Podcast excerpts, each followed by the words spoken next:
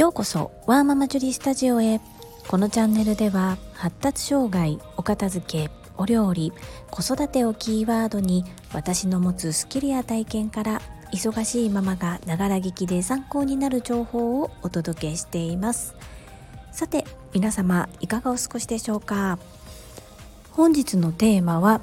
人に物を譲る時の注意点です。最後までお付き合いよろしくお願いいたします。私には息子が2人おりまして長男が今小学校6年生です。おととい1月の15日から受験が開始して4日間にわたり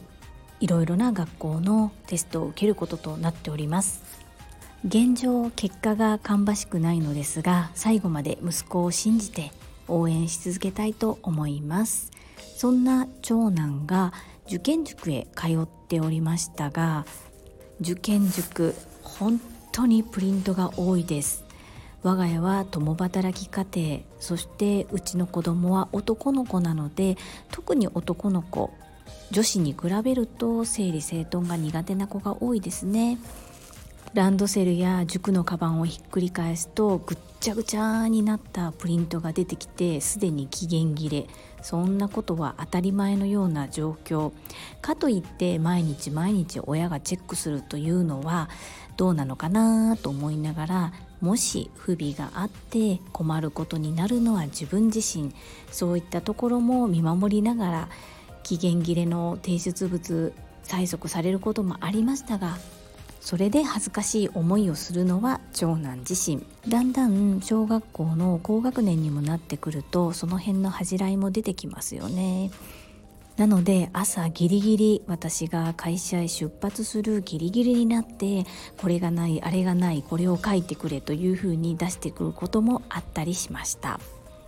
一旦受験が終われば合否は関係なく塾関係のプリント今まで受けてきたテストそして教科書などをどのように整理するのか長男と話し合っていきたいと思います。手放したいといえば手放しますし、えー、記念として置いておきたいといえば記念として置いておきますし教科書に関しては知り合いの個人塾を経営されている方に寄付させていただこうかなというふうに思っております。これは私の気持ちですので長男がそれを了承すれば先方にもお話をしているかどうか聞いてからお渡ししようと思います。人に何か譲る時に一番大切なことそれはありがた迷惑にならないことです。相手が断りやすい状況を作ってあげることが大切です。どうしてもせっかく言ってくれているのだからと断りきれなくて受け取ったはいいが全然使わなくってそちらで処分することもできず困っているっていうことを聞きます。し実際に拝見します。さらに私も体験済みです。自分がいらない方はそれを気軽にこれいらん？これ使わない？これどう？って聞いてきます。でも相手にとっては間柄にもよると思うんですがいやそれいらないわって言いにくい立場の方もいらっしゃいますよね。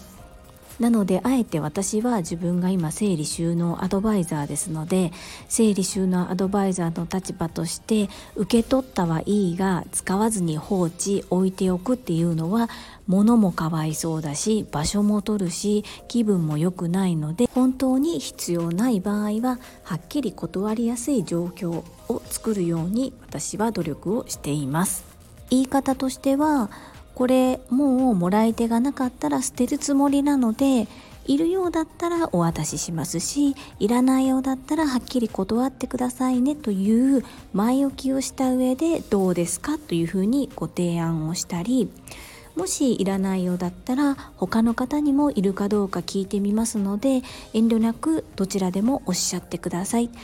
結果的にどなたもいらないようであればこれは処分します。ということを最初にしっかりとご説明をするようにしています。これとっても大切なことなので是非何か自分はいらないけれども他人には役に立つかもと思って知り合いの方に声をかけるときは注意してみてください。皆様の参考になれば幸いです。本日も最後までお付き合いくださりありがとうございました。皆様の貴重な時間でご視聴いただけること本当に感謝申し上げますありがとうございますママの笑顔サポータージュリでした。